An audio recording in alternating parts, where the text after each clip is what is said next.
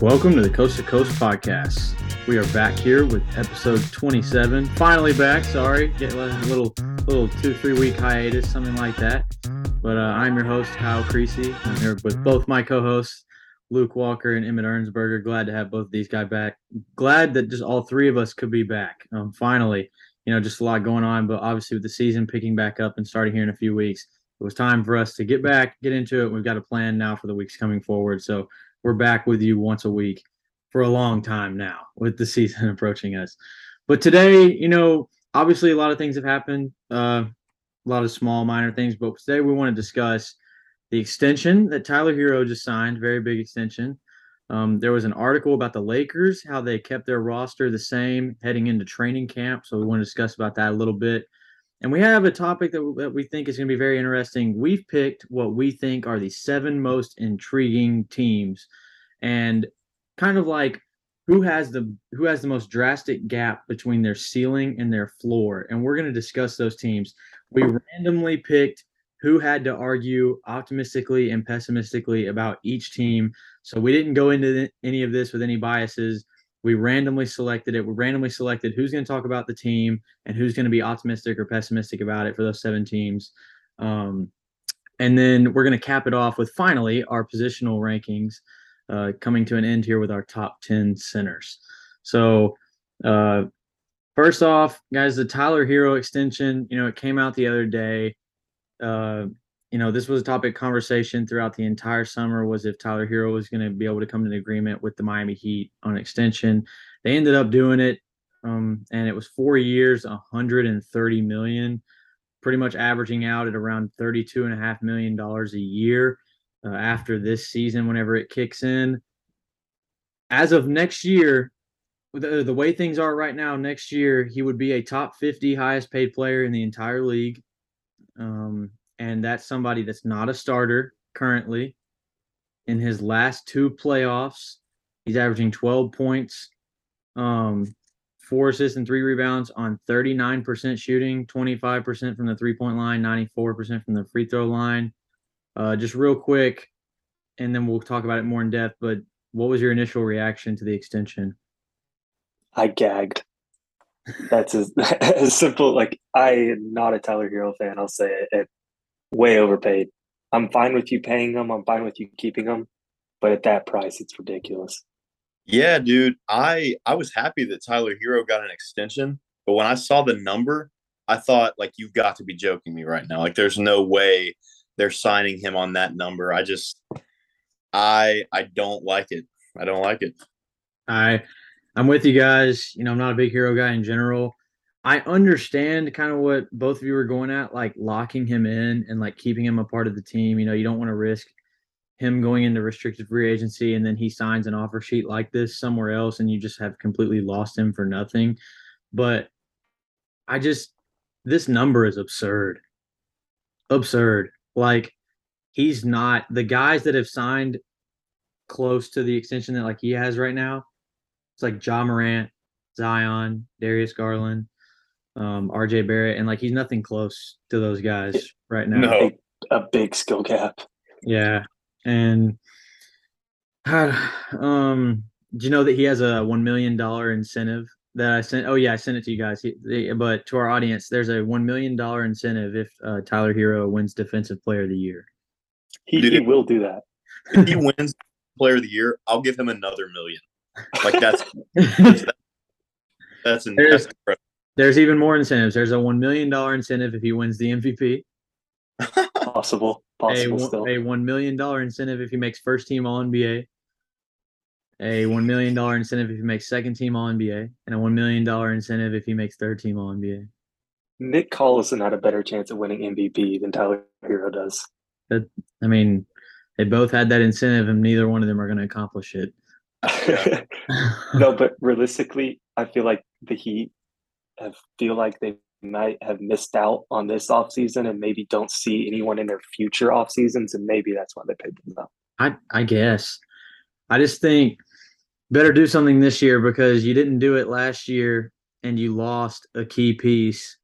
And now you're so crippled financially because normally the the position that the Heat have been in, they've been crippled financially before, but not like what it's about to be like starting next season. I mean, you're talking about Jimmy's contract, who although he's a great player, is going to be making fifty million dollars. Yeah. Um, Bam Adebayo is going to be making around 35, 36 million. Tyler Herro now going to be making around 32, 33 million. And Kyle Lowry making around 28, 29 million.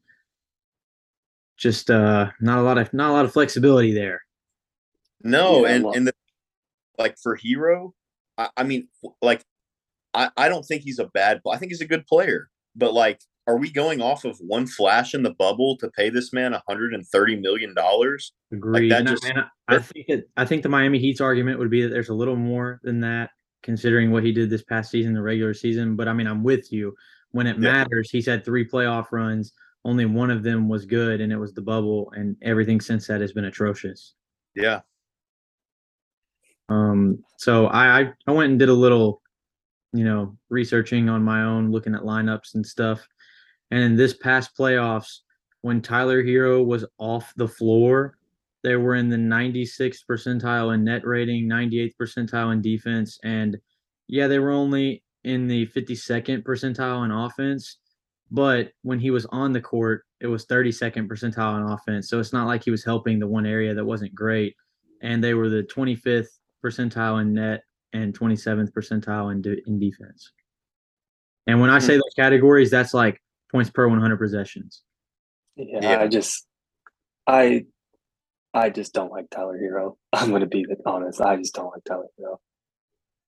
Should not have given the money. I, it doesn't make sense to me. That'll that'll never be like the worst contract in the league. Like there's always things that be worse, but that's gonna be a pretty that's gonna be a pretty bad contract unless he For just me, it's gets better. yeah. For me, it's the situation though. Like you said, they're paying all these people. Why throw money at someone? I mean, he might help you, but he's not going to help him. If like if you're betting, he's not going to help him. well, So why throw that money? also like I don't ever want to like prey on anybody's downfall. Like I have guys that I don't really care for, but like I still want them to succeed. You know what I mean? Like I hope that this works out for the Heat, and I hope it works out for Herro. Like I'm not mad at the guy for going and getting his money, but I it's just I don't personally see how this could like potentially be worth it. Man, and I my my first initial thought was they would have been better off trading this guy. Like Yeah, look look at potential trade options opposed to doing this because this is crazy. I mean, Yeah, I'd take could've- him with the Lakers. yeah, I mean, me too, dude. like you could have could have maybe solved the issue at the four if you went and snooped around and saw what people were willing to give you for Tyler Herro and maybe like a draft pick or maybe Tyler Herro and another player or something.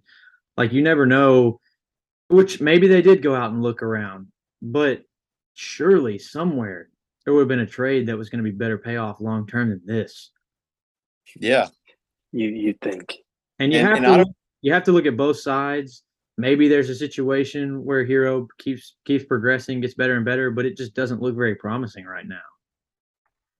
no, it, it doesn't. I haven't I haven't seen anything that makes me feel like this guy could possibly be deserving of this money. Just if I'm being honest. And I'm with you because he did have a real like a really really good regular season last year. Yeah, And I don't mean this as like a slight because I because obviously when I say it this way, it is hard to do, but it's not the craziest thing in the world if somebody goes and scores 20 points and drops four or five assists a game. That's not anything wild No, in today's NBA. We have almost 50 players in the league putting up 20 points a game. Yeah.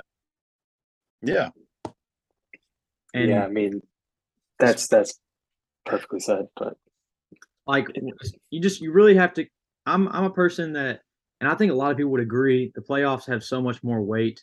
Oh Obviously, yeah, obviously you can't say that with teams that are barely making the playoffs or not making the playoffs. Like you just have to take what you can get with them. But when you're Miami, who considers themselves a championship contender right now, you have to evaluate what they do in the playoffs more than anything. And they have some players that really play well in the playoffs, and Tyler Herro is just not one of them. no, he's not. He's not. And and if he can prove that he can, then then that's a different story to me. Like if he can prove his worth, like this year, if he can have a good regular season, kind of mirror what he did last year, but then show up when it really matters, that's a different story. Then I then I can see this guy getting that type of money. But until that happens, like I just I, I can't be okay with it. Yeah, hope hopefully the Heat spent their money well. But for me right now, Bam looks to be getting better, but everyone else, no slight to Jimmy Butler, it's either they're in their peak or they're past their peak. And I just I don't know if spending that money was the best option. I'm kind of with you on the Jimmy thing. Like it's now or never with the Heat with Jimmy Butler as Yeah. the best player. Like you got to. That's that's an even better point to kind of keep going with this. Is like your championship window with Jimmy Butler is right now, and it's not even. I wouldn't even say it's a few years down the line. It's like this year, next year. Yesterday. Yeah. So you got to make it happen, and this just isn't one of those things that pr- probably pays off this year if it ends Yeah. up being good anyway. But you know, I, I I love Jimmy, and but I mean he's not getting any younger, and I don't really like. I just don't feel like they made any kind of a splash in the off season. So I mean it's it's tough. I think I think it's tough for the Heat. I mean, are we sure Jimmy's even still the same person? I mean, his face looks different. I, I, I if you if you if you have not been following, Emmett is referring to Jimmy Butler's hair and lack of facial hair. Um, I guess that's what it is. He caught me off guard. Yeah. Um, but time to move on. You know, enough with Tyler Herro. Just a big, big extension. Really caught me off guard, and I guess it caught you guys off guard as well. But we'll see how it pans out. But going along, um, the Lakers, they obviously kept the same team going into training camp. There's a lot of speculation on some deals that they might make, specifically with Utah and Indiana. Um, but they didn't. You know, they went into training camp with the same big three as they did, uh, big three in quotation marks, um, that they went into camp with last year, and they've got a they've got different supporting pieces, but you know, nothing crazy. These guys aren't great NBA players, whatever. There's a reason that they're on minimum contracts. Um, but we got an article from Shams, uh, Sam Amick, and Jovan the other day. All three of these guys do a great job of covering the league. Jovan is a uh, a Lakers writer for the Athletic, and Sam Amick and Shams are obviously just writers for the Athletic. Shams is, you know, cream of the crop up there with Woj. But these two, uh, the three of them, uh, they wrote this long article. I have a subscription to the Athletic, and I just had a bunch of takeaways, just bits and pieces, and I'm going to go over those real quick, and then we're just going to kind of discuss, you know, what we think about some of this stuff. But obviously, Russ has not been traded, but it's still a very real possibility for Russ to be out of LA. They're still searching options, but they're kind of playing with it right now, being optimistic of what Russ might be able to do with Darvin Ham as, as the head coach. Um, the press conference with Darvin Ham and Rob Pelinka was delayed because they actually thought that they might make the Indiana deal. So the Indiana deal was Russell Westbrook and the 2027 first round pick and the 2029 first round pick, both unprotected for Buddy Hield and Miles Turner. The Pacers were ready to pull the trigger. Lakers, they were waiting on a Lakers answer, and Lakers ultimately decided not to make the deal. Um, Rob Pelinka, Jeanie Buss, Kurt Rambis, Darvin Ham, they all had multiple meetings together discussing the trade. Um, they just, like I said, they decided not to. Pelinka and and uh, Jeanie Buss are convinced that Ham will be able to utilize Russ a lot better than Frank Vogel did. I think that's hilarious. Yeah. um, that they would think something like that. Um, the Lakers, the Lakers this past offseason before this Indiana thing and even during the Indiana thing have looked at ways of trying to get Kyrie, Bojan Bogdanovic, who ended up in Detroit, and Jordan Clarkson. Uh, no luck on any of those, obviously. The Lakers have discussed multiple trade ideas with the Pacers since the summer. Some included just Miles Turner, some included just Buddy Hield, and obviously other ideas had the both of them together. Um, the reason that a deal wasn't made is that the Pacers have demanded both first round picks, rightfully so, in my opinion, um, if they were to trade both of those guys. But the Lakers will not budge. They've tried to offer one first round pick and some seconds. When THT was still there, they tried to throw him in with a first round pick and some seconds. But the Pacers had demanded the two first. And in the Lakers' eyes, I'm not saying I agree with this, I'm just telling you what the Lakers think. In the Lakers' eyes, they are better off waiting and either getting something out of Russ or or waiting on another potential move for another star or something than they are making this trade. They are not very comfortable, I don't think, at this point in time to make the deal for Turner and Hield because clearly they are not of belief that if they bring those two in, that it would make them a championship, uh, better quality championship team. Um, random tidbit here, but Shams wrote that sources say Kyrie is not a part of the Lakers' plans next summer. So Wow. obviously that's a lot. Um, it's it's shrink down a ton, but that's still a lot. Uh, we all kind of talked about this whenever it came out, but after you kind of read through all that, like what's going through your head here, and what do you think about the Lakers' decision? Let me just I- say that if I'm LeBron James, I am absolutely livid because I know some people may have their opinion, but like there's an argument that this man is still the best player in the world. And I know that he feels that way. So how, how old is he? Like, I mean, is, is LeBron 30? Do we have five years here? Like, make a move. Like, forget about some draft picks. Uh, I'm a Lakers fan, so obviously I'm a little biased on this, but I just I can't believe that they would sit there and say, well, we'll just hope something for something better in the future, or you know, whatever their thought is on it. Um, and and and maybe it's just the the inner Laker fan in me, but I I would love to see Westbrook come off the bench this year and be successful. Do I think it can happen? No. Do I think Westbrook is a, a good player in the league right now? I really don't.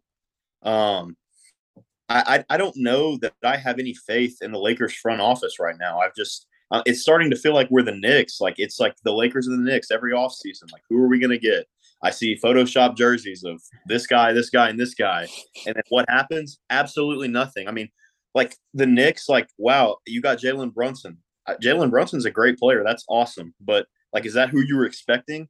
Like, I thought for the longest time Kyrie was going to be a Laker. Kyrie's not a Laker, and apparently he's not even in their future plans. So, oh, so side note here that I think's funny. I get it. If you're the Lakers, no matter what, you have to pursue whatever option is out there. So, like for instance, how Kyrie and Donovan Mitchell were both reportedly in some trade talks. Yeah, go call and see what it takes. I mean, I don't blame them, but Shams kind of wrote about that they went, they tried to heavily approach both Kyrie Irving and Donovan Mitchell, and I'm just kind of sitting here like, what makes you think that with Russell Westbrook and two first round picks that you're going to get one of those players? Like, try to go out and find something that can seriously improve your team right now. yeah, are we delusional? Like, do we think Russell Westbrook is that guy still? Like, he's not. I mean, I do want to see Pat Bev and Russell Westbrook in a backcourt together. It will it be good? Probably not, but it'll be entertaining. I would love to see the backcourt together. Not on the Lakers though. I mean, Well, let me I said it. go ahead. I said it a few weeks ago. I I thought a team after a Russell Westbrook trade for Miles Turner and Buddy Hield would arguably be the best team LeBron had played for. At least a Yeah. team built around him with AD, Buddy, Miles Turner. I feel like that's the perfect combination of players. Pat Bev at the one or someone else in there. I just I don't see why you don't make the trade. It's perfect. So I'll I'll I'll play some devil's advocate here as we kind of discuss this real quick before we move on. But let's say let's say that they pulled the trigger on it. Do you think that it in terms of risk versus reward, do you think that it is worth it to trade your only first round picks possible to get two guys, one of which is Miles Turner that, that is going to be an unrestricted free agent next offseason, and the other Buddy Hield who has two years left on his deal. Do you think that they it makes them good enough if they get those two players to where the risk is worth it? Yes, but if they aren't, I can't remember the last time a LeBron team spent their draft pick well, anyways. So, like, I'm I'm sending the picks away.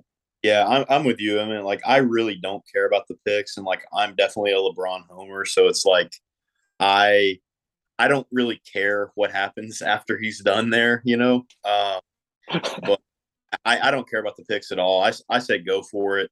I say that it makes them good enough to really compete this year. I'm not saying it makes them uh, like necessarily a championship contender, but I definitely think it puts them up there with some of the better teams in the league and, and being able to compete with them. So, I, if, if it were me, I, w- I would pull the trigger and I would go for it. I'm with you guys. I just wanted to ask from that point of view. My my perspective on it would be kind of owe it to LeBron. I mean, if you get a player of his caliber to come to your franchise, you need to make whatever can happen to have a championship team happen. And I would say that that's probably what Rob Pelinka had in mind. But considering that LeBron and AD were in his ear about getting Russell Westbrook last offseason, he's probably trying to play a little too much hardball and thinks he's making the right decision here. And it's gonna it's gonna bite him just like he did last offseason. How you know the first the first time that he didn't make the right move, it's okay because they were in his ear so much. But now you're talking about like is Rob Pelinka's job in jeopardy if we just sit here and another disaster happens with the Lakers? Well, let me uh, tell you right because that would be two years completely wasted. Yeah, LeBron on their franchise because I know they weren't the greatest year before, but they were doing really well until like LeBron and Anthony Davis both got hurt two years ago. But like yeah. last year was just a completely wasted year, and this year, trending the way it's trending right now, it's going to be the same way. Yeah, yeah. I'm going to add to your point too. You said you owe it. They owe it to LeBron. They also owe it to Anthony Davis. They brought him in. They told him he was going to be the centerpiece right there with LeBron, and he obviously doesn't want to play the five. And I understand they brought in Bryant. and He's Anthony Davis is supposed to be playing the four this year, but like the opportunity to get Miles Turner to be a true center and allow Anthony Davis to free up some space and not have to worry about who's playing the five. It, I mean, it all makes sense to me. I agree with you, Emmett, on that, but also like Anthony Davis has to stay healthy. That's true. You know, but I, I agree with everything you said. I would even say, uh, like I, I guess to an extent they owe it to Anthony Davis, but the reason I say specifically they owe it to LeBron is they they got AD via trade. LeBron yeah. they convinced in free agency straight up just to come there. So if yeah. you get him to come there just just because, and with his free agency decision, you got to provide. Like you got to take, you got to keep your end of the bargain, which they did one year. They won a championship, but you have to do it like to the extent. And he just extended there.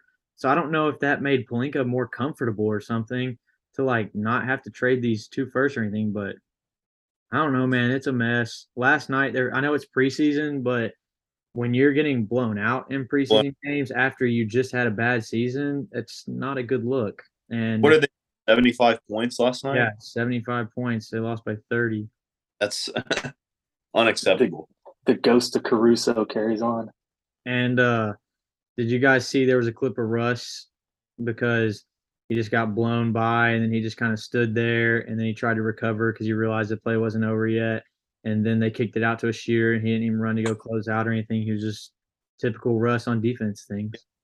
Well, let me let me like how crazy is it like think about the state of this team right now they're asking Russell Westbrook at media day if he feels wanted by the Lakers. like never want one of the core members of your team being asked that immediately. It's almost like DeAndre Ayton being like, "Yeah, I'm here." You know, like it, it's it's it's crazy, dude. I, I it's it's it's insane. And Rob Pelinka, if LeBron, if I'm Rob Pelinka and LeBron signs that extension, like I would take that as wow, I'm lucky that he signed this extension. Like let's make a move, dude. I, I just I don't know. Yeah, I mean it's a lot. Um, but we've talked about the Lakers a ton, and we'll probably talk about them again next week. like you know, it just kind of happens. I'm sure with how yeah, much. Well, by default, we'll talk about them some next week. Yeah. But, um, I'm sure we'll talk about them as season goes on because they're going to continue to be a mess. So we'll hold off for now. But just complete disaster over there we'll see. But now the fun part, part we've been really looking forward to, our biggest drastic differences between ceiling and floor of a team. Like I said, we got seven teams. We'll name them as we go. Not going to name them all right now. Leave a little bit of surprise element there, but we've ranked them from least intriguing to most intriguing. So not necessarily the not necessarily the smallest gap from ceiling and floor to biggest gap, just what we think are the least intriguing ones to the most intriguing ones. Um, first one, we have got the Portland Trailblazers. So, of our six most drastic ceiling and floor changes, we got the Blazers first. And we're starting out with this one on the optimistic side of things. So, Luke, tell us why we should be optimistic about the Trailblazers this season. Well, let me ask y'all a question first. Is Dame Lillard still Dame Lillard? Maybe. The answer the answer is yes. Dame Lillard is still the leader of this team. And guess what? He's going to have a number 2 guy with him this year who is going to absolutely set the league on fire. And you know what? He could be the most improved player.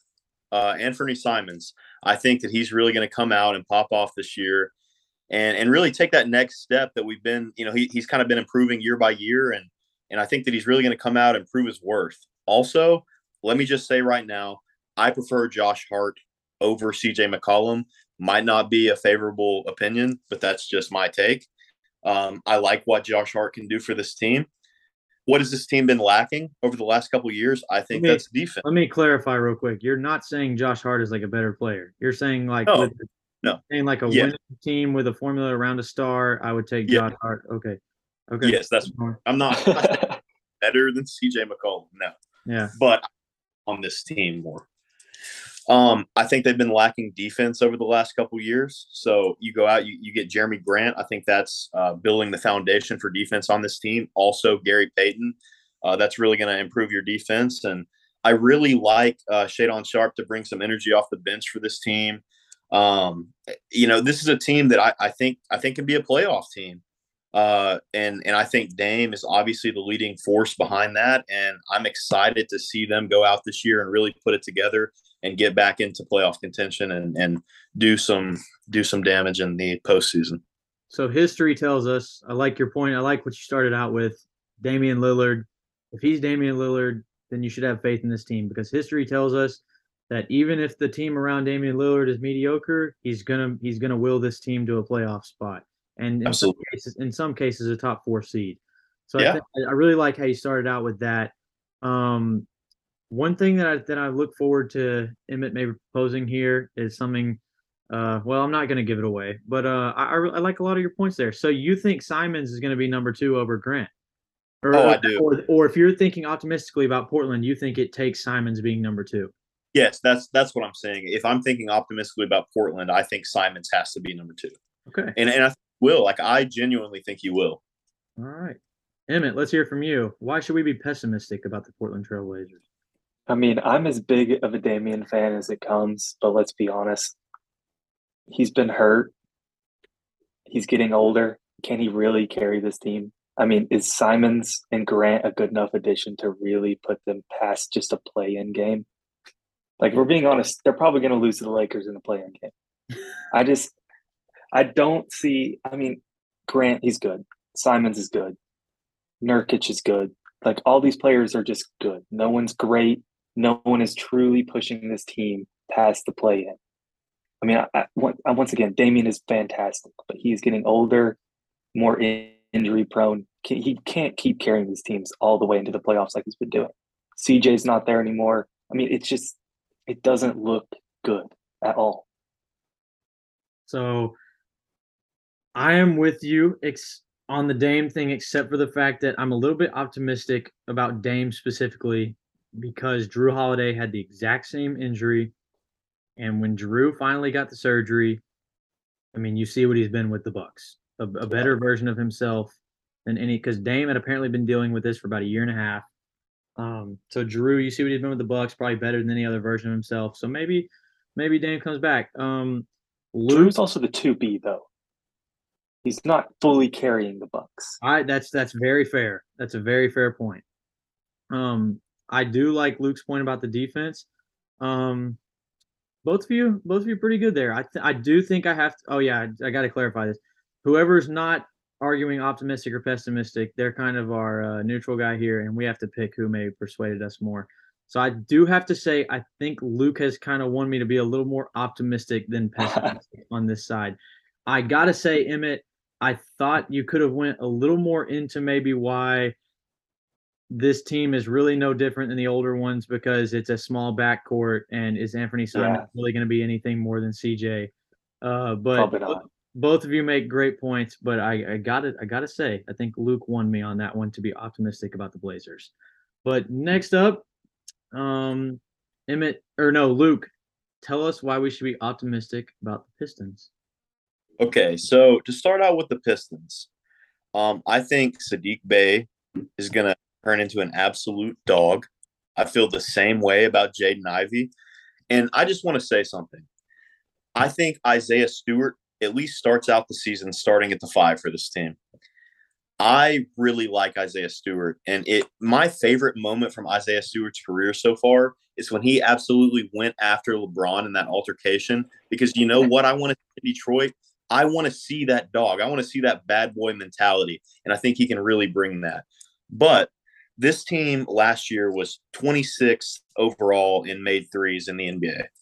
So for them to really improve and get to where I think they can be this year, I think Isaiah Stewart's got to stretch his range. Uh, I think Killian Hayes has to improve, but the leading force of this team will be Cade Cunningham. And if this team is going to, you know, make a run for a play-in game, Cade Cunningham is going to have to put up numbers. He's going to have to carry this team on his back, and I think he will. So do not be surprised by the end of this year if Cade Cunningham is not sneaking his way into the All NBA conversation. Okay. Um, so I'm I got I got to tell you why you should be a little pessimistic about uh, the Pistons here. Um, and I I don't even have to say anything about Cade Cunningham. I think I can I think I can maybe tell you why you should be pessimistic about the Pistons, while even including that Cade Cunningham is, has a jump and might even be an All Star this year. So first off, this team is super young. Okay, and what it takes more often than not to be a playoff caliber team or a play-in team in this case. I don't think anyone would say this team's gonna be top six. The argument would, if you're being optimistic, would be to get a play-in spot, just in general, even if you're tenth. So, just the youth of this team, man. I mean, you really don't have many vets. I know they brought in Nerlens Noel, they brought in Alec Burks, and they ended up getting a trade for Bojan Bogdanovic. That helps a little bit, but a lot of the a lot of the core here, a lot of the guys are going to be playing bigger minutes are going to be younger guys. Um, I think in regards to Saddiq Bey, we have to have a question of has he maybe kind of reached more towards his ceiling at this point? Is there a next level for Saddiq Bey anymore? I mean, he was putting up 16, 17 a game last year. You know, the efficiencies weren't the greatest thing, and I do think those might even come up a little bit. But have we already kind of seen what Saddiq Bey can be in the NBA? Um, they're really high on Jalen Duren, but they have Isaiah Stewart as well. I don't know if these two are going to be able to play together. Um, they, you know, they said that that Stewart has been working on his three ball. He was taking some threes in summer league. Just not so sure that we can rely on Isaiah Stewart to be a guy on the outside. I think it's going to have to be play one guy or the other at all times. Um, the just the lack of the room in the East in general, man. I mean, let's talk about the depth of the East and how many teams there's in there. I mean, I think that there's eight teams, maybe nine, that we can make as just pure locks to be in at least playoff or in the play in. And so that leaves a spot or two for this team. So that's just really hard to overcome in that sense. Um, this team was much worse defensively last year when Jerami Grant was off the floor, and now he's gone. And, you know, for a team with winning aspirations in that sense, and they were playing pretty good basketball and uh, after the All Star break, a large part due to Jerami Grant. who was their leading scorer and probably you know, if not the best defender, one of the best. They're without him now. And that's a lot to overcome. And my thing with this team in terms of their depth is who's going to get the minutes? Because you know your guys that are going to play, you know, Cade is the best player, really good. Um, and then you got Saddiq Bey is a lock to start and play a lot of minutes. Uh, I think I think Bojan's probably a lock starter and going to play a lot of minutes. But who's going to get the other minutes? I mean, is Killian Hayes playing? has he is he ever going to get any better? Is Jaden Ivey playing? Should I be skeptical about what he can do in his first year in the NBA? Who's going to play out of Stewart and Jalen Duren, like I've mentioned? You know, who's going to play? Um, in the is Nerlens Noel going to play? Is Marvin Bagley going to play? Is is Alec Burks even going to play that much? Like, who do we play here if you're Dwane Casey? Is Isaiah Livers going to play? Because Luke, you mentioned it. I'm glad you brought it up for me, so I didn't even have to. This team was one of the worst three point shooting teams in the league. So does Isaiah Livers have to play by default just for shooting, even though he's such an inexperienced player? You know, who plays for this team? So although I like the Pistons and what they're doing, not sure whenever I look at it from this point of view if something's going to happen this year. Yeah, I'm. Should I just go ahead and give my uh yeah. winner? Yeah. I'm gonna have to lean with the pessimistic side and Kyle. I mean, it's hard. They're just so young. the East is stacked. There is so many good teams in the East. Like they're they're gonna have to play way above their ceiling to really solidify a spot in the playoffs. It's their depth is an issue. Who's gonna play? Who's gonna fit in what lineups? There's just way too many question marks, and it's no disrespect to them. They're all super young. They're probably going to be fine in the next couple of years, but as of now, it's really hard to be super optimistic about this current season. Okay, so the next team we have here is the New Orleans Pelicans. So, Emmett, why don't you tell me why we should be optimistic on the New Orleans Pelicans for this NBA season? Luke, I'll give you a four letter word. It starts with a Z, and it's Zion Williamson. he is back, he is healthy, and he might even win MVP. This team has 11 players. I'm not going to list them all. They have 11 players they can play. And I know with the Pistons, it seemed like a lot, but this 11 man roster is someone where they have length all the way up and down from point guard to the center. They have so much talent, so much defense. They can spread the floor. They have young guys like Dyson Daniels now, Jose Alvarado, was a huge fan of him when he was at Georgia Tech. He was my favorite player, honestly, ever in college basketball. Not not even a joke. I know it's kind of a cliche thing to say, but he was genuinely one of my favorite college basketball players of all time. I mean, I like I said, Zion, he's a sleeper MVP MVP pick for me. I think Brandon Ingram's one of yours, Luke, but like so much entertainment in this team. They're going to be so good. They played fantastic at the end of the year in the playoffs. They really gave the Suns a run for their money without Zion. I don't think anyone was ex- ex- expecting that. I mean, Zion Williamson, dude, like he's back, and they are going to be fantastic. Emmett, I really love everything that you've said, but I mean, is Zion going to stay healthy? I know he's healthy now; he's going to be back, but will he be that way by the end of the season? So I like what you said, but we'll see. So, Kyle, why don't you tell me why we should be pessimistic on the Pelicans? So two questions, and I thought it was interesting that Emmett kind of like said this that they had this was my questions are where's the defense and where's the shooting? And I'm going to kind of get into both of them, and I want to talk about Zion a little bit as well. But you know, this team last year, man, I mean, the main lineup that we're looking for and what's probably going to be the starters is Brandon Ingram, CJ McCollum, Herb Jones, Zion, and and uh, Jonas Valanciunas. So we're expecting those five to be on the floor together. Well, when those four minus Zion, obviously, because he was hurt all year, were on the floor together last year, they were in the 32nd percentile in defense and points per 100 possessions. Zion is no great defender here to just add to that to make it a better defense. Um, I do expect them to have a very elite offense, probably top 10 offense, but not expecting a lot of things to be better on the defensive end and maybe worse. I mean, and those four together were good offensively, but it was when a shooter was with them. So again, another problem here. I think Zion is great, but considering what made this group good last year, Zion is not that.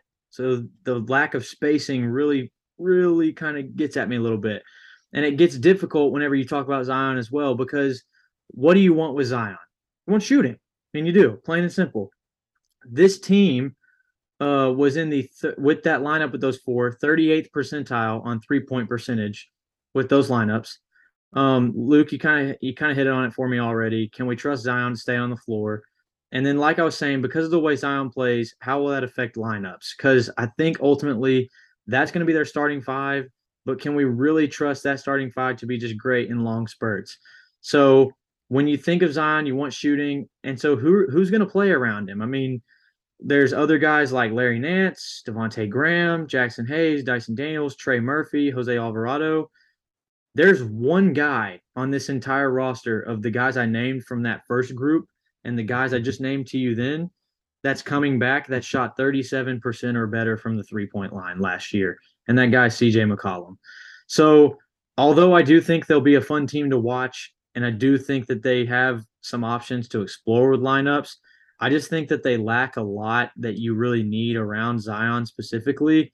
And so I think when you're talking about looking at being optimistic or pessimistic about this team, there's a lot more to worry about than there probably is to be excited about, in my opinion. So this is very tough for me because I'm a guy who is very high on the Pelicans, and I and I like what you said, Emmett. But ultimately, I feel like Kyle, you persuaded me. Know, I, I think Zion's kind of a limited guy offensively. I mean, he's he, you know, we know what he can do. He, he's he's capable of great things, but I do think he's somewhat limited. And I think ultimately you've convinced me that I should probably be a little bit more pessimistic on this team going into the season. Yeah, you know, I, I just want to say, man, like I, I definitely think there's a lot of room to be optimistic about this team, but I, you know, I just think it is confusing on what you need around Zion. I don't know if it's perfect what they have right now, and yeah. they have a good team, like, but I don't know if we should just up and expect this team with Zion just because of they made the playoffs last year to come be like a top four seed. Yeah, Zion's a hard person to build around too as well. We don't we have we don't have a ton of like actual games of him. So it's hard to know truly what works. Agreed. But with the defensive thing, I just I look at how long they are and how athletic they are. And if they really put forth effort, I can't imagine they're going to be terrible at defense. Well, but I guess the thing for me is like there's a lot of Jonas Valanciunas is very limited defensively. Yes. That's why the, that's why the Pelicans went small against the Suns at the end of almost like every game. And that's where they had success late in games. Um, Brandon Ingram, I love him a lot. Special talent offensively, just not really there defensively. CJ McCollum, obviously very limited defensively. Um, you know, when you look at guys that are better defensively on this team, it's like a Larry Nance Jr.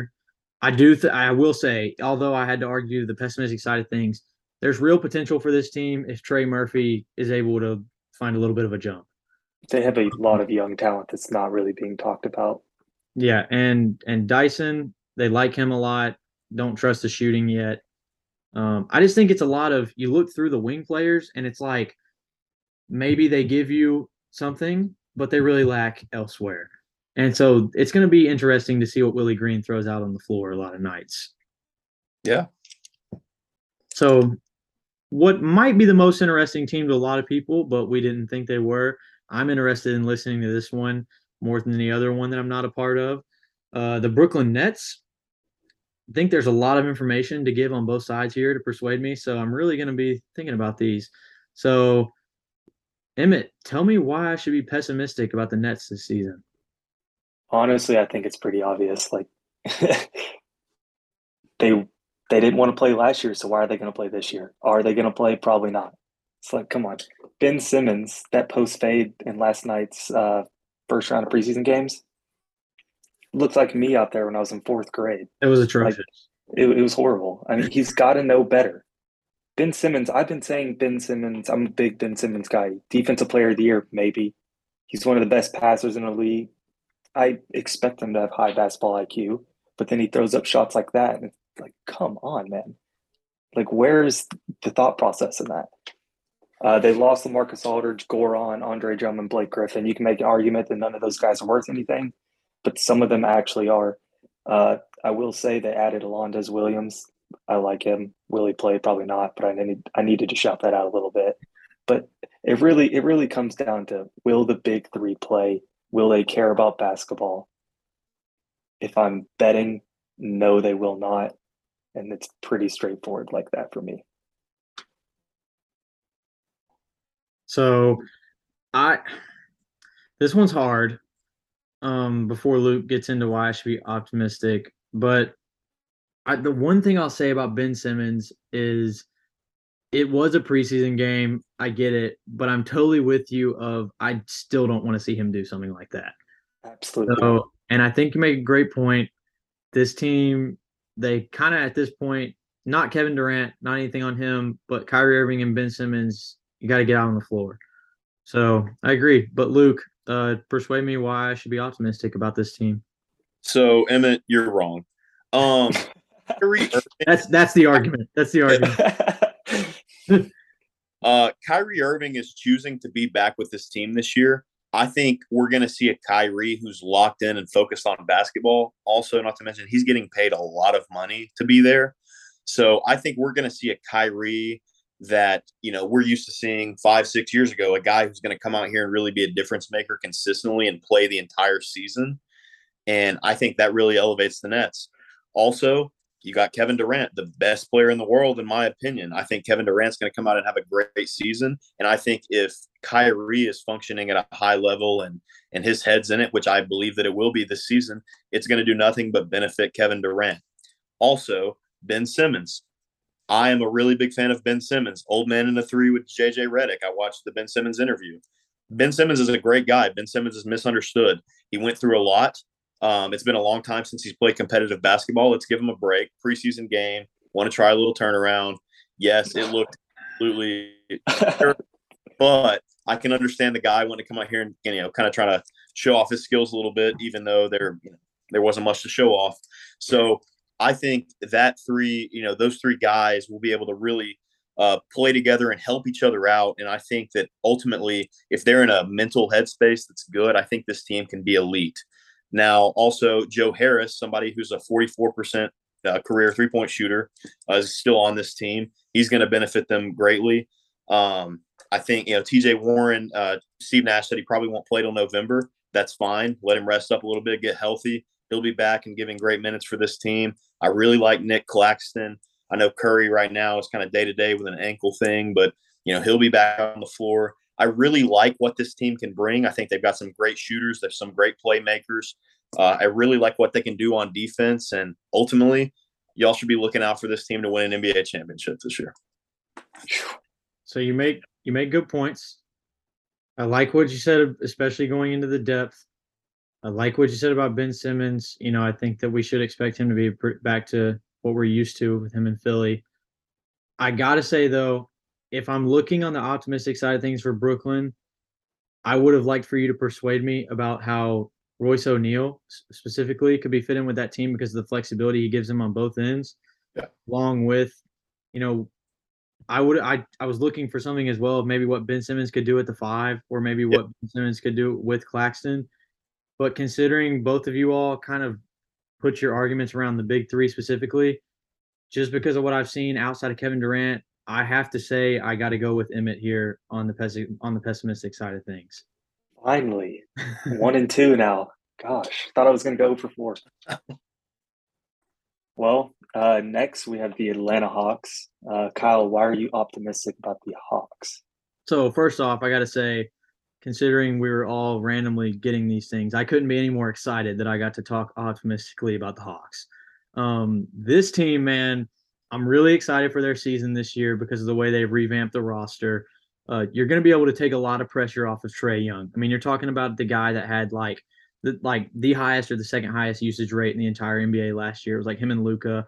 Trey had a 39% usage rate, which is way too high. You know, no matter how good his production is, you can't keep relying on a player that much especially come playoff time, because of the way that you're able to see people uh, scheme around you defensively. Hence, what happened with Miami in the playoffs this year. So you're adding Dejounte, who is a true elite secondary playmaker, one of the most underrated players in the league. I mean, I think a lot of people needed to put into perspective that Dejounte on a winning basketball team last year was putting up almost a 20 a 20 point triple double every night. Um, you know, Trae has shot over 43% on catch and shoot threes last year. I think that that's something to put into perspective whenever you're considering him playing with a secondary playmaker.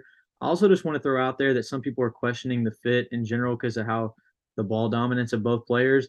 It is totally okay to have two ball dominant players. It gets tricky whenever you have more than two. Two, not that crazy. We've seen it countless times. One thing about DeJounte also is that DeJounte was 36% on catch and shoot threes last year. And the Spurs didn't have necessarily the spacing that the Hawks will have either. And for him to already be shooting above league average from three point from three point land on catch and shoot threes, I'm very especially considering he's going to be getting passes from a guy like Trae Young now, or maybe like passes off of plays Trae Young makes. Very optimistic in that sense for Dejounte to be even better shooting from the three point line. Um, Dejounte was also in the 92nd percentile last year in handoffs. And for me, I imagine with this team, Trae Young working off of uh, high screen stuff or high sets with the two guys of John Collins and Clint Capela, so high ball screen or like horn sets, and where he maybe dumps it off to one of those guys. And so then you've got Trae having the attention of the defense with the ball in his hands, pitches it to a John Collins maybe, leading into a dribble handoff with DeJounte Murray to come create something off of that. Really excited uh, for that type of stuff as we get into next year. Um, you know, uh, Spurs were in the 48th percentile in defense, um, but when Dejounte Murray was on the floor, they bumped up to the 70th percentile uh, in defensive points per 100 possessions. So now pairing a guy like DeJounte Murray with Clint Capela, DeAndre Hunter, a rookie that I'm really high on, and AJ Griffin, who is the best three and D in the draft, and Onyeka Okongwu, I think this team's primed to have a huge defensive jump. I mean, you're look last year and the year before, even whenever they made the Eastern Conference Finals run, it was just really hard because when this team plays teams with really good guards, they're not able to really throw somebody at them. Now they have that. They don't have to force DeAndre Hunter to go guard a team's best perimeter player. DeJounte and him can split that, or DeJounte can cover it. And so you can have more DeAndre Hunter in like safety mode, which he's really good at. And so, yeah, I mean, the fact that he can focus on front court players, Capela is not going to have to have as much pressure since DeJounte is going to be fighting through more screens and being able to hide Trae Young more because of that. I understand that one argument could be the, the lack of depth on this team, but come, but I think they've got enough to do really well in the regular season, and especially come playoff time with the top eight that they have. For reasons I've listed, I'm just really excited to see what they're able to do. I agree with you, but my goodness, Luke doesn't have a shot with the pessimistic side. Let's let's see what you got. Man, you know, I'm glad you hit on their depth. I I believe that's going to be a problem for this team. Uh, let me just say right now, and, and y'all kind of know my thoughts on Trae Young, going back to my point guard rankings. Uh, I, I'm sorry, I'm sorry. Trae Young is small. That man is softer than a bag of milk. I, I ever since Trae Young was at Oklahoma putting up a million and a half points a game, I was looking at this man playing defense. I was looking at this man getting bullied.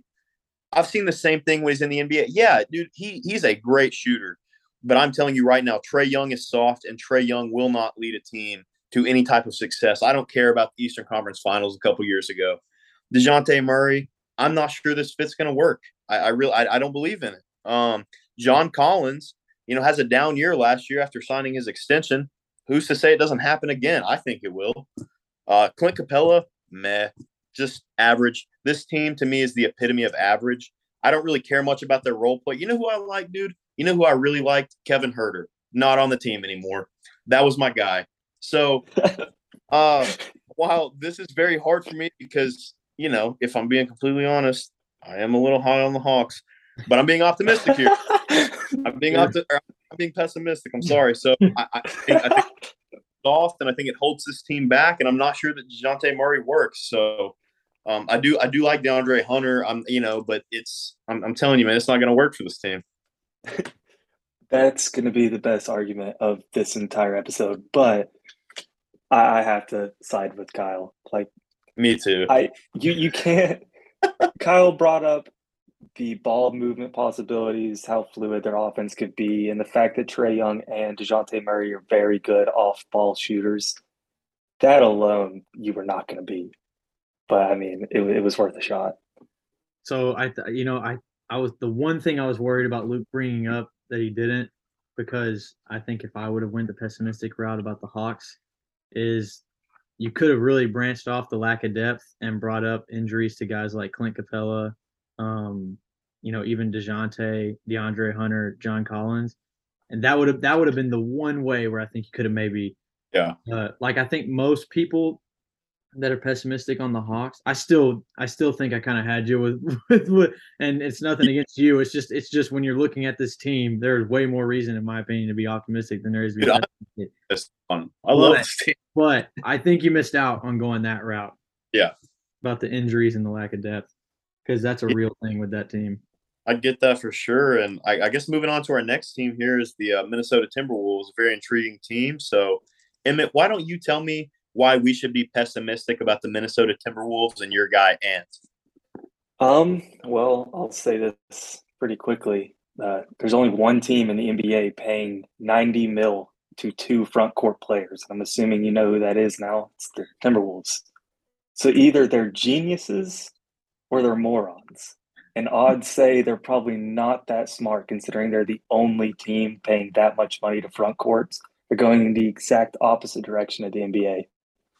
But if it's true, there's only one person who could save them, and that's the possible go Anthony Edwards.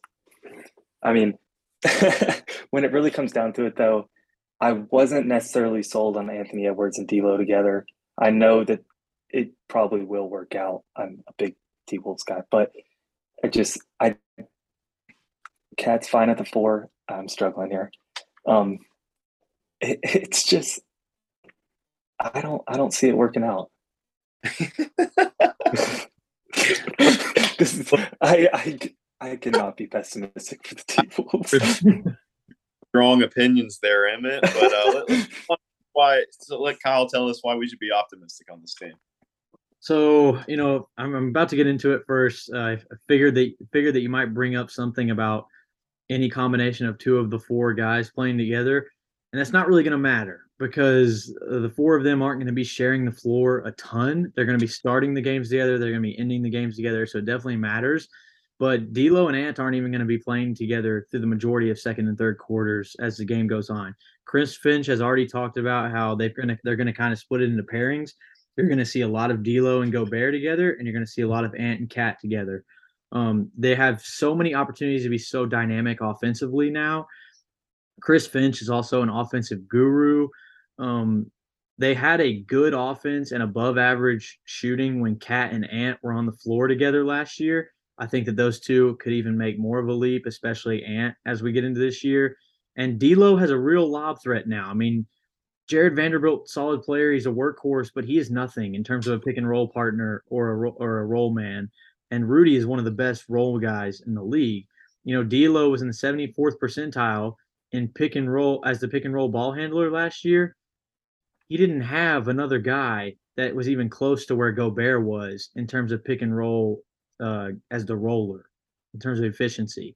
So Gobert was in the 85th percentile as a pick and roll man. So considering that D'Lo was already in the 74th percentile without anyone close to someone of the likes of Gobert, really optimistic about how those two are going to be able to pair uh, with as pick and roll partners.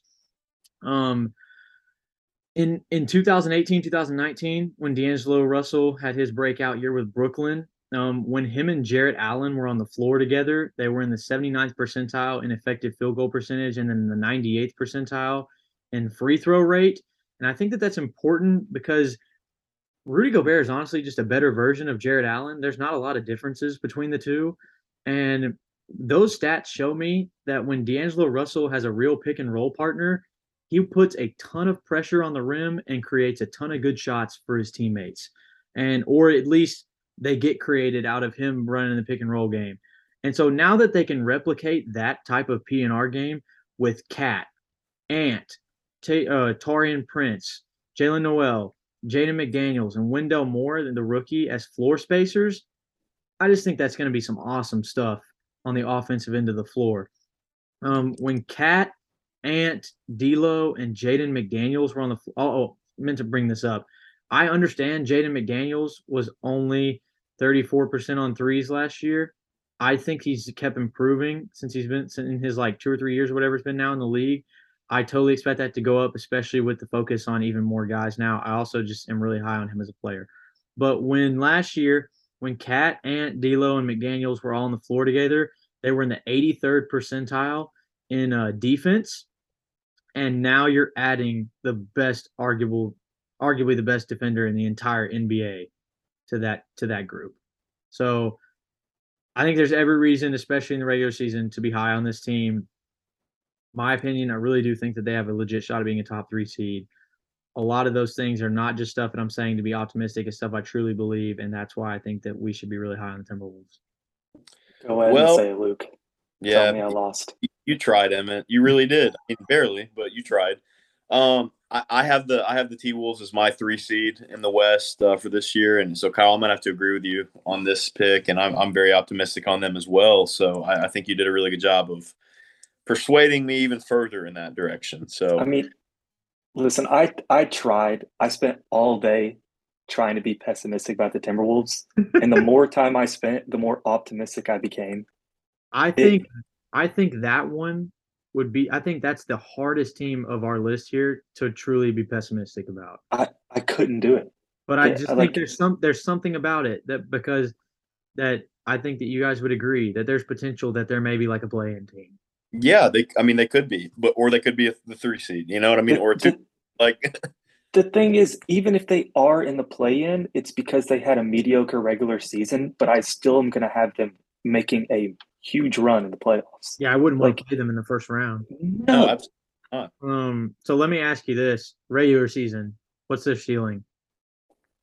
um, I low key, I kind of want to say the one seed. I said I, I'm I'm going to say it. I don't care. Ceiling's a one seed. I say I- two seed.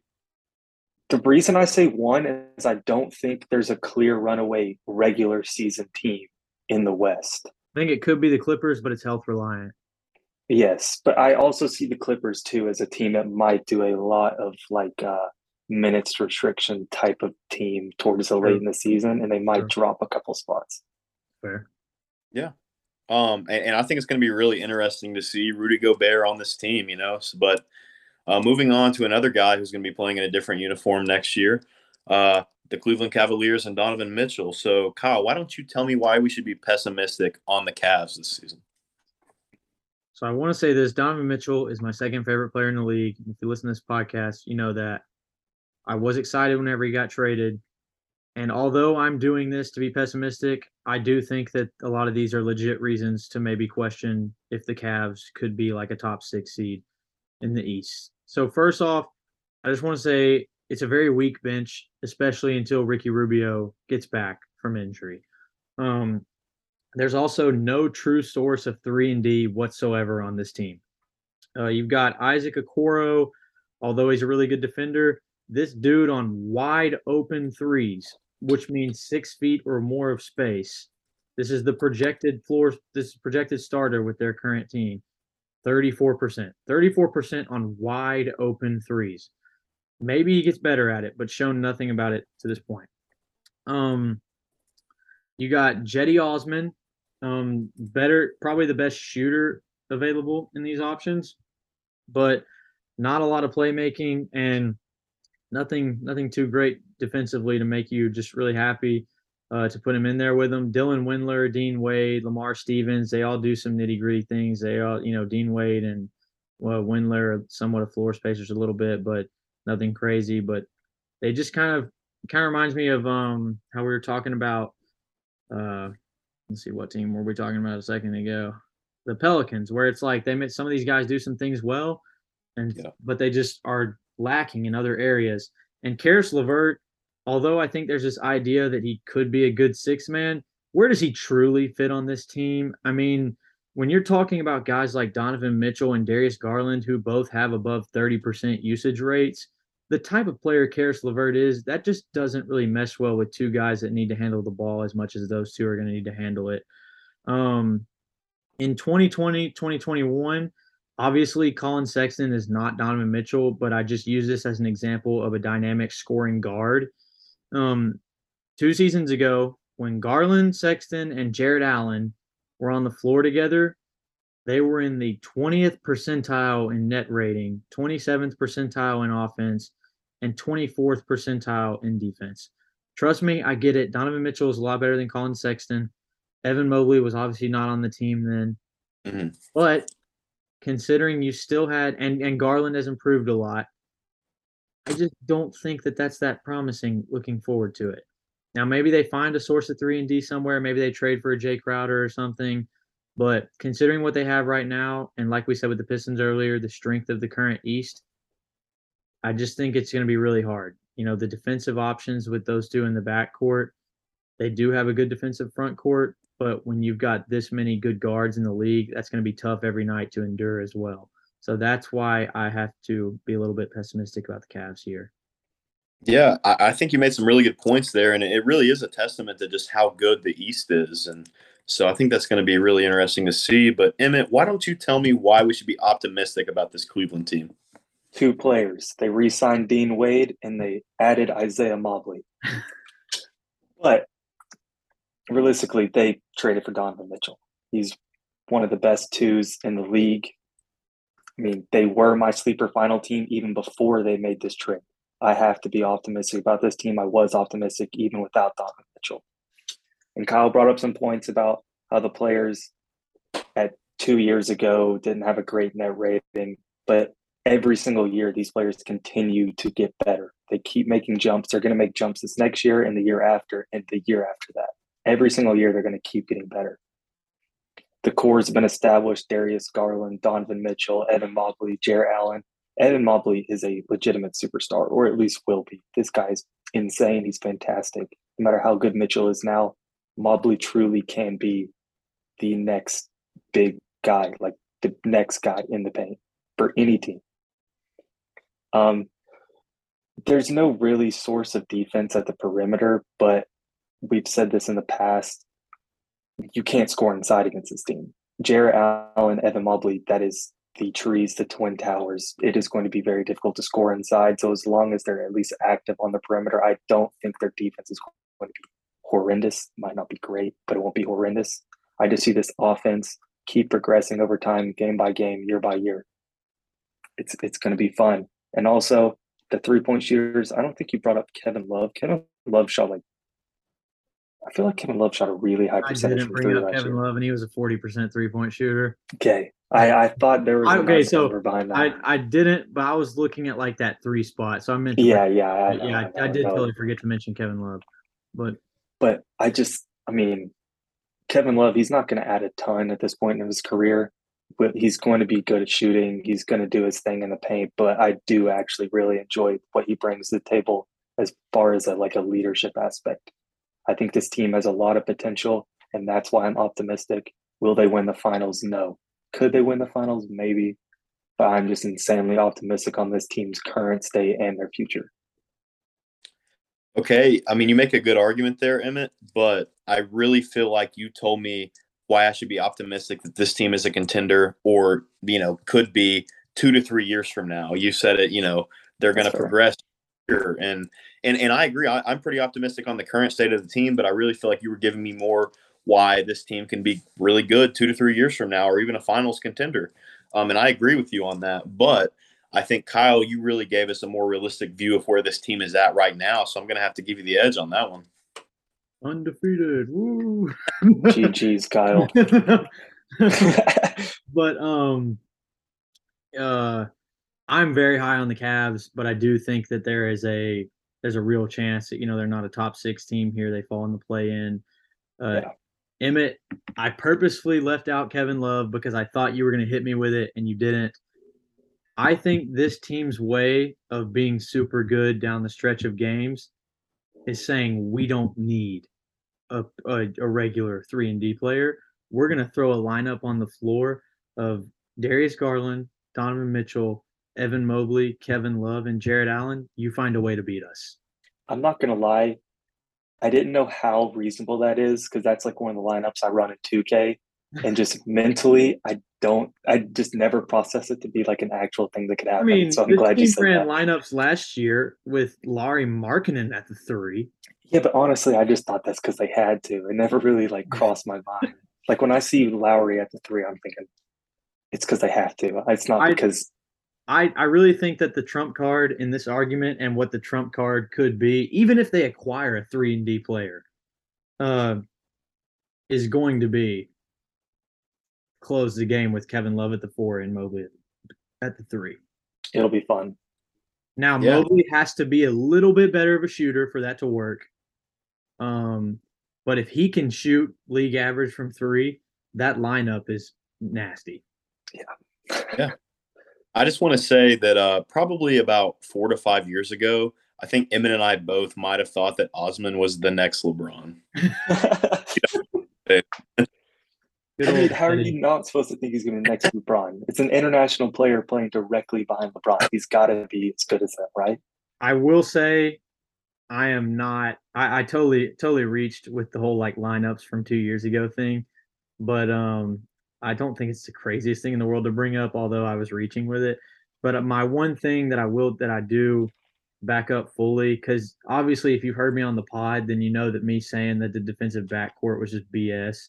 I've literally talked about how I think they can have a top ten defense even with yeah. at backcourt.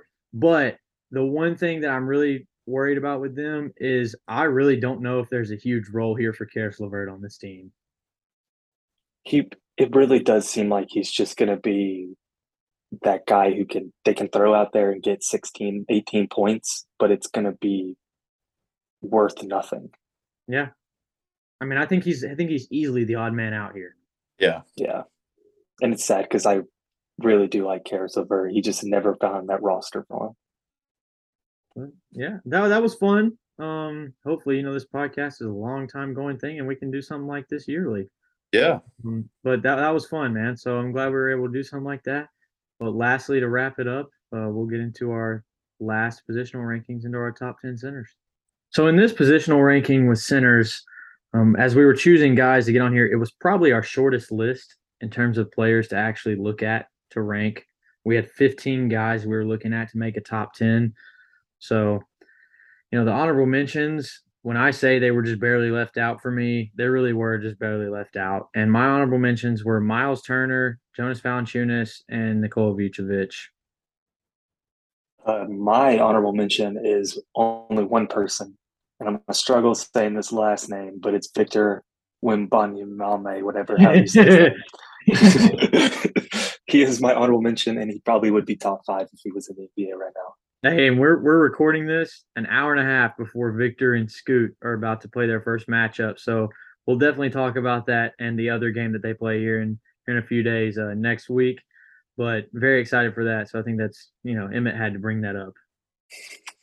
So I have one honorable mention, and that is Robert Williams, and that's all I have to say about that. You got me a little hot, Luke. Uh, you want me to get into my? You gonna get into my top right here? Let's go straight into the list. I'm, I'm about to I'm about to nitpick everything about Robert Williams being worse than somebody. Hey, Oh gosh. okay. So at ten, I have Jonas Valanciunas. At nine, I have Kristaps. I think he's going to bounce back this year, have a pretty good season. At eight, I have Nikola Vucevic. At seven, I have Jarrett Allen. At six, I have Domantas Sabonis. At five, I have DeAndre Ayton. At four, I have Rudy Gobert. At three, I have Bam Adebayo. At two, I have Nikola Jokic. And at one, I have Joel Embiid.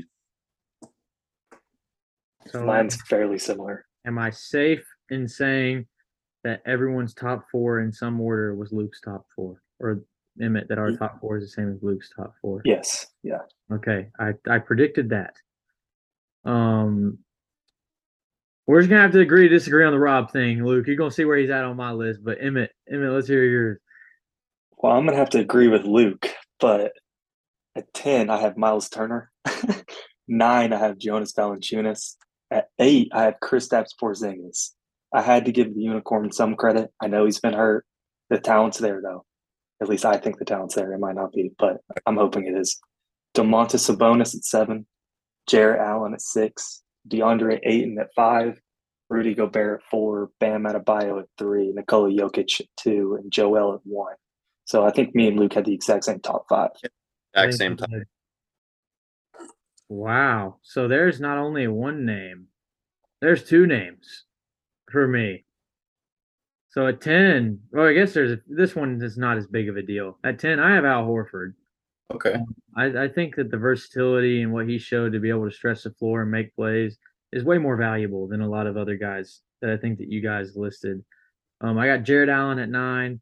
Got Domantas Sabonis at eight. I do think Sabonis has gotten a little underrated because of the Halliburton trade. Yeah. Um, obviously, in my opinion, the Pacers won the trade by a long shot, and the Kings were stupid for it. But that doesn't mean that Sabonis isn't a really freaking good player. Yeah. Um, at seven, I've got DeAndre Ayton. At six, I've got a guy that I think you guys are really underrating here, and that's Wendell Carter Jr. And you're talking about arguably the most underrated, my opinion, the most underrated player in the league. I think he's so skilled on both ends of the floor. Another breakout season is incoming, and especially the dynamic that he's going to have with Franz Wagner and Paolo Banchero. At five, I've got Robert Williams. I'm a little upset that you guys did not appreciate the impact that Rob has on this team, um, especially the playmaker he is out of the high post. Man, I I just absolutely love Rob. Uh, at four, I got a little bit switched from you guys because I got Bam at four, but I have Gobert at three. I do think they're interchangeable though. I don't think that's anything crazy. Um, and at two, I have Embiid, and at one, I have Jokic. I mean, again, nothing crazy. I'm not going to sit there and argue with somebody who has Embiid over Jokic, Jokic over Embiid. They're the two best centers, no doubt about it. Um, they're two of the best players in the league. It, it is what it is. Yeah, I, I think realistically, the four is locked. We can all agree on that. Yeah. And then after that, it's really it's really interchangeable with most of these guys. And I don't dislike anyone that both of y'all put in your top ten or your rankings or even your honorable mentions. I think it's the center position is at fairly even in my opinion. So forget forget the Rob thing because I'm my guess would be that that's a production thing for you guys. Well, I, I do like Rob a lot, and this I almost put Al Horford in there too for the same reason I put Draymond Green in my top ten was it was he gives a lot more than what it seems like just on the stat sheet. Al Horford is my second favorite player in the NBA. I love Al Horford. I just I you know I, it's going to take me seeing that type of production again this year for me to have him up there, and and it's kind of the same. Like I need to see a little bit more from Robert Williams. I love the guy though. Like I'm really high on him moving forward into the future. So I guess my thing would be like, if that's the thing with Al, then is it just is the thing with Kristaps just just plain up just plain all optimism? Yeah, for me personally, yeah, yeah. I just look at Kristaps like literally, like I said, just a unicorn of talent. Yeah. Has he proved it? Not really. Is there any reason for me to actually still think that? Not really. But it's just some little bit of hope just still hanging on for the poor guy.